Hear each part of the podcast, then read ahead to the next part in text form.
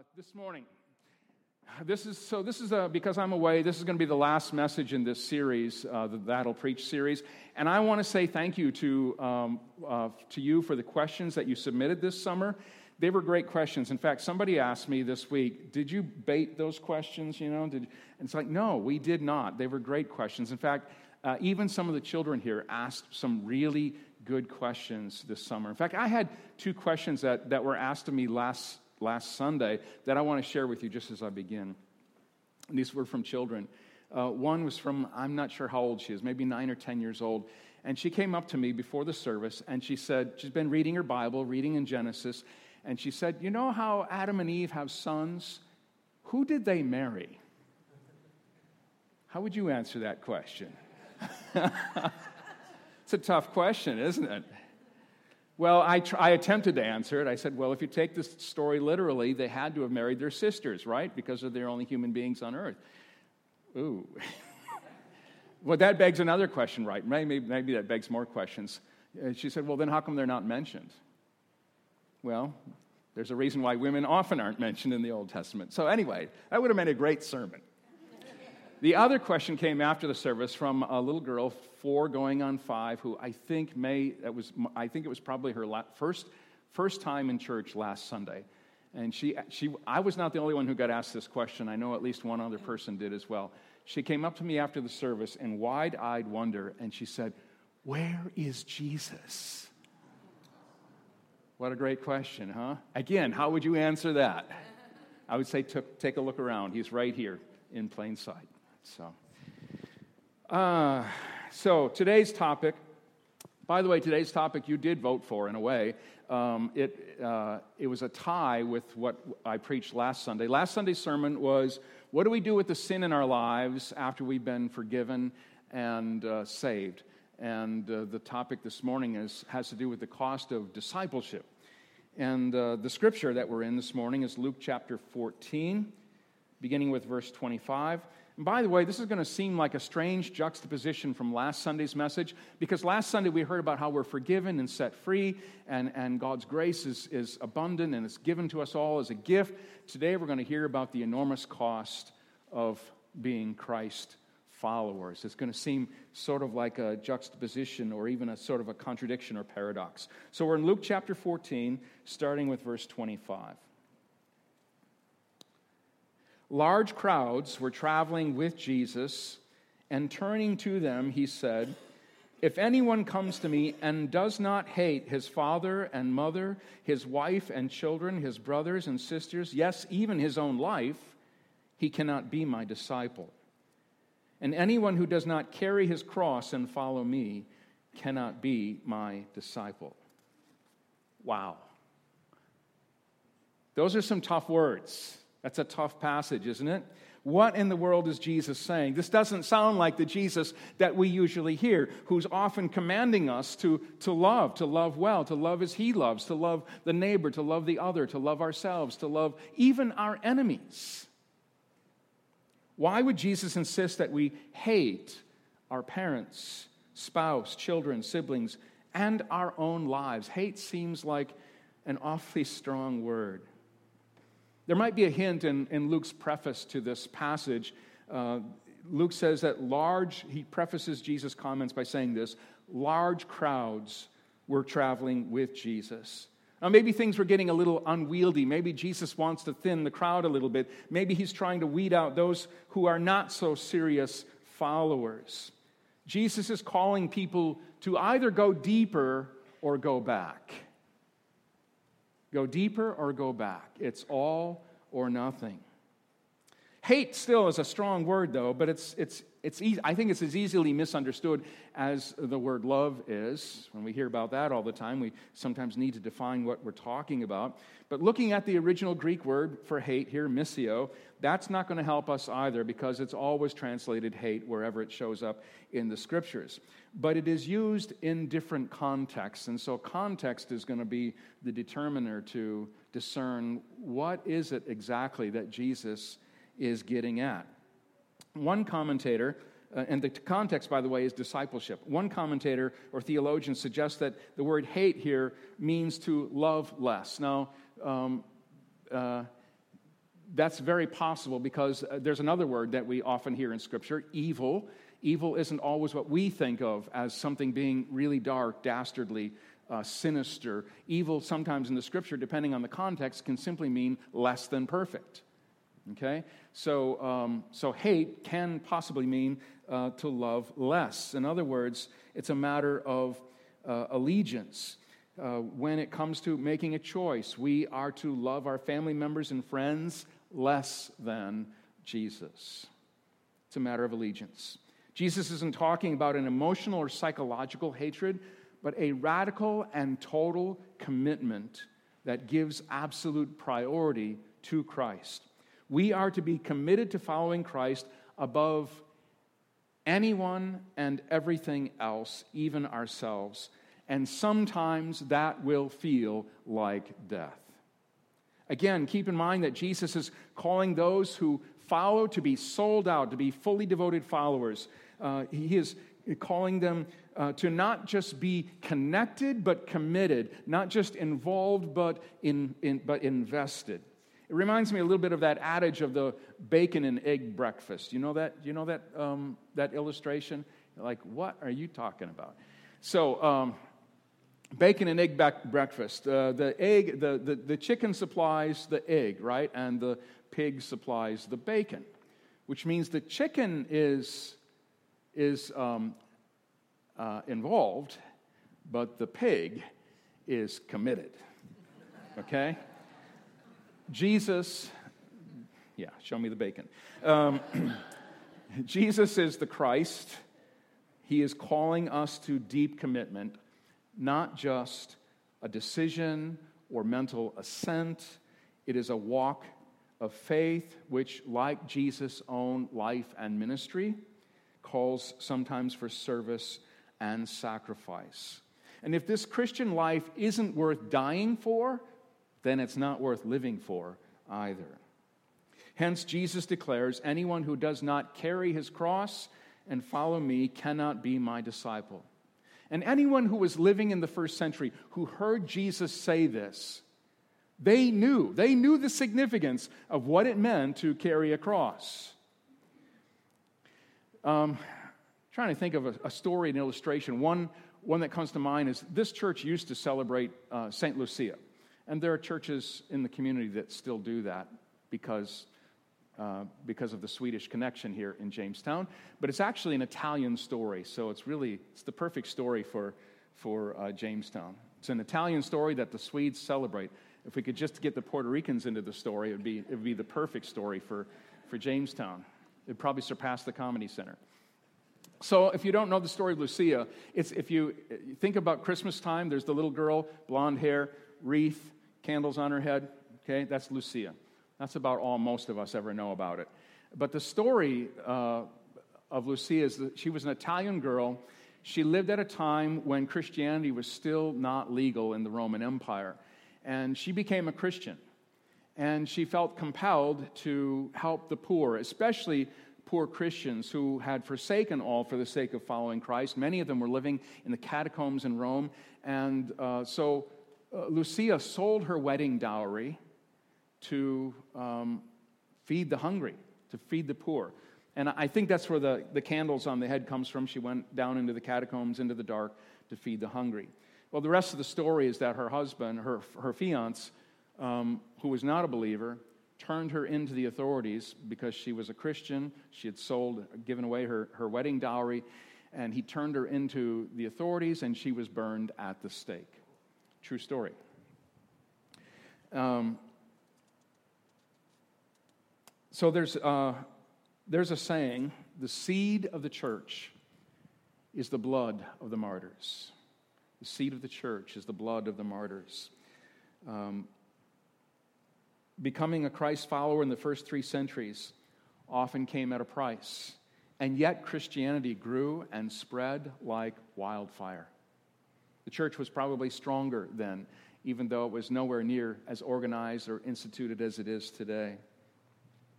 Even under Constantine and the centuries that followed, while Christianity was entangled with empire and corrupted by power, being a true follower of Jesus continued to come at a price. And in every age, those who seek to follow Christ, who love mercy, who seek to do justice and walk humbly with God, will often pay the price for that rejection or worse. And sometimes, sometimes that even comes from organized religion or the institution of the church. There are places in the world still today where following Jesus means isolation. Those who come to Jesus out of a strong Jewish heritage, out of a Muslim cultural context, or in parts of Asia, risk rejection from the outset, if in some cases, even death. Many times they must choose between following Jesus or keeping peace with their family members. Hence Jesus' words. Few of us will ever have to make such a decision, but that doesn't let us off the hook. And so I want to expand this a bit and ask uh, a few questions of us. And what does it mean for us to hate our own lives? What does it mean for us to carry our own crosses? God wants to have priority in every area of our lives. And discerning what this means uh, for each of us means that we're going to have to interact with God's Word prayer, active involvement in a healthy Christian community that encourages our walk, and then, of course, listening to God. I can't tell you where God is calling you to go, or what He's calling you to surrender or release, or to take on, or to walk away from, or what burden He will lay on you, or what crosses He may ask you to carry. Christ's claim on our lives is going to look different for each of us, and it will change over time. Few of us are ready to surrender all at the outset, right?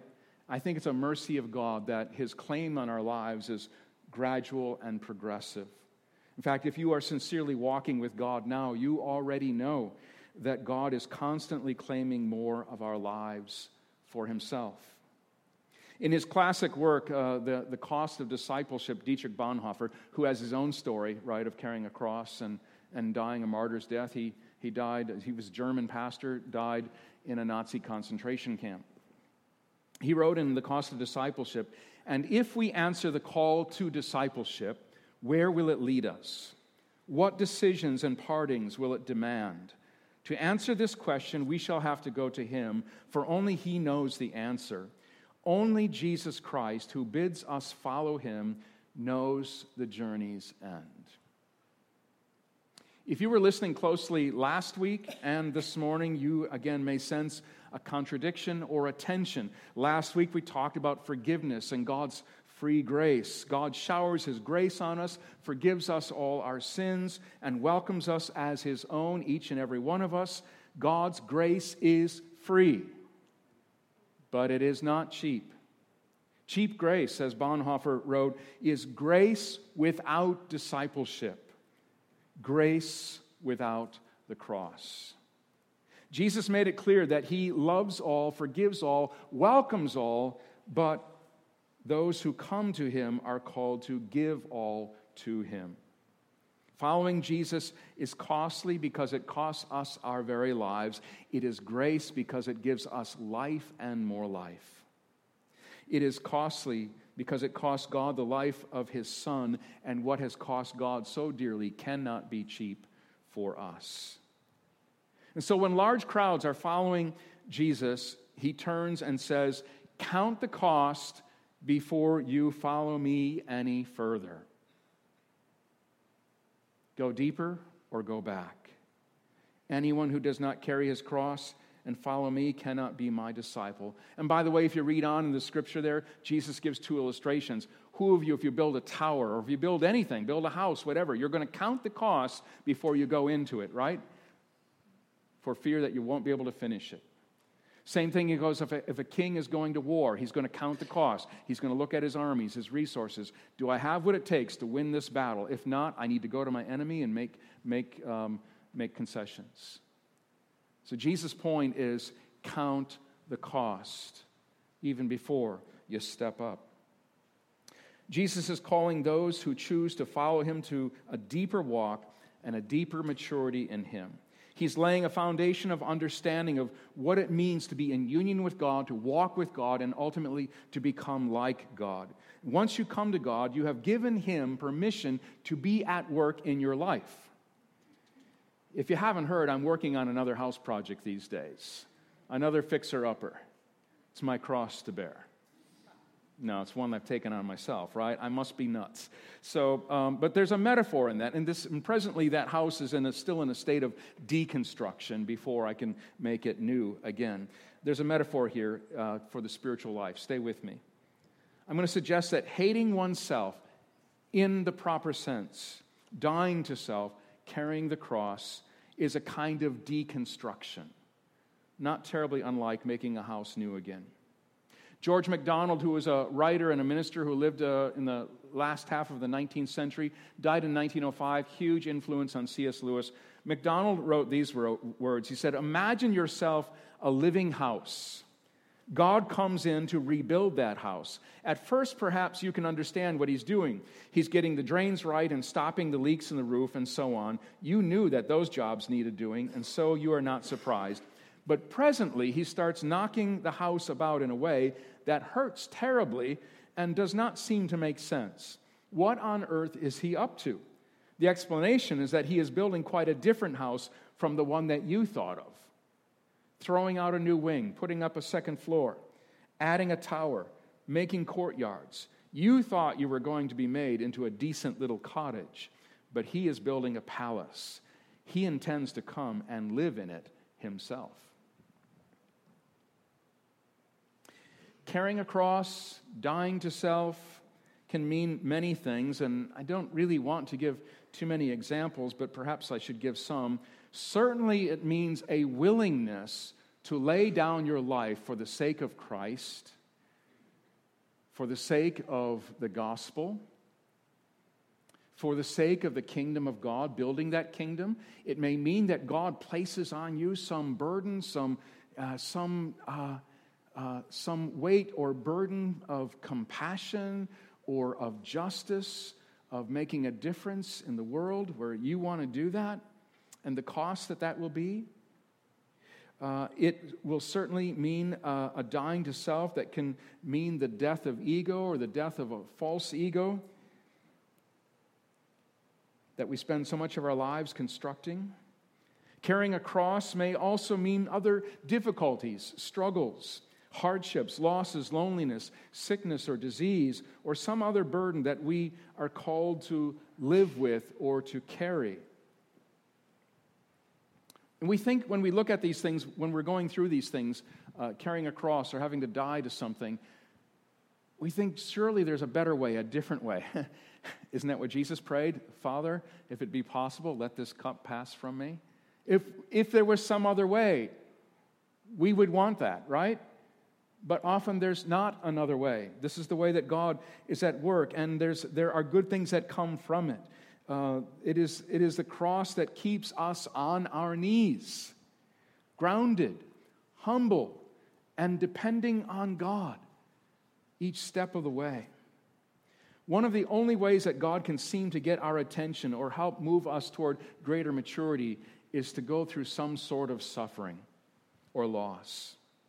This is why Christians hang the cross in the center of their worship spaces. It's why we make the sign of the cross. It's why we say that we are saved by the cross. And despite the prominence that we have given to the cross in the church, we seem to not really believe what the cross teaches us. That the pattern of death and resurrection is for us too, not just Jesus.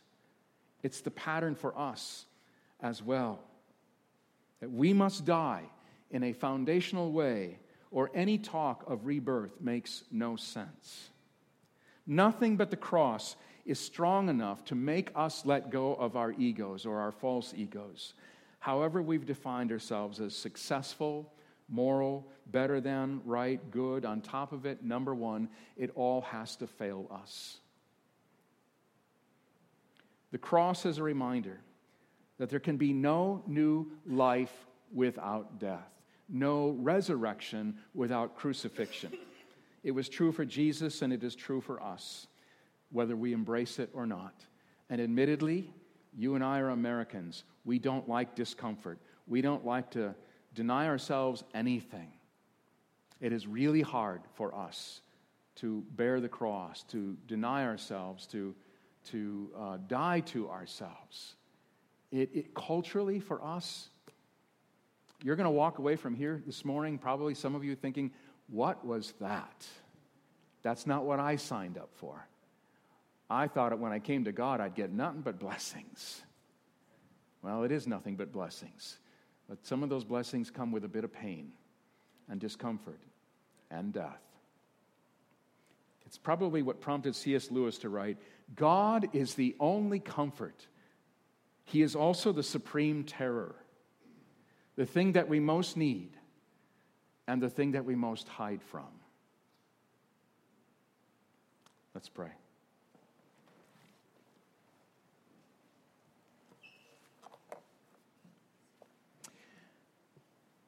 Holy and gracious God, uh, we find it humbling, daunting, perhaps even in some sense terrifying to know the cost of discipleship, what you call us to. God, you are with us in this journey.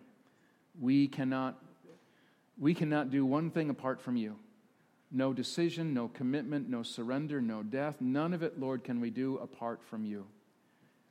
And so, God, we acknowledge to you our own sense of helplessness and our own strategies to preserve our own lives and, and well being and egos. But, God, we have given you permission to be at work in our lives. We are trusting your goodness. We are trusting your love for us. God, we are trusting that your grace is at work in our lives in ways that bring us life and more life. And when we are called upon to carry a cross, when we are called upon to surrender, to turn away from, to deny ourselves, to die to something, God, give us the strength, the desire, the willingness, the volition to follow you. Lord, you are indeed our only comfort, our strength, our hope. You are also the supreme terror. Help us, God, not to be afraid. Help us to be reminded and assured of your great love for us, because perfect love casts out fear. We have no reason, God, to fear you or what you desire to do in our lives. So, God, help us with all our hearts to give ourselves fully to you for your glory and for our neighbor's good. In Jesus' name, amen.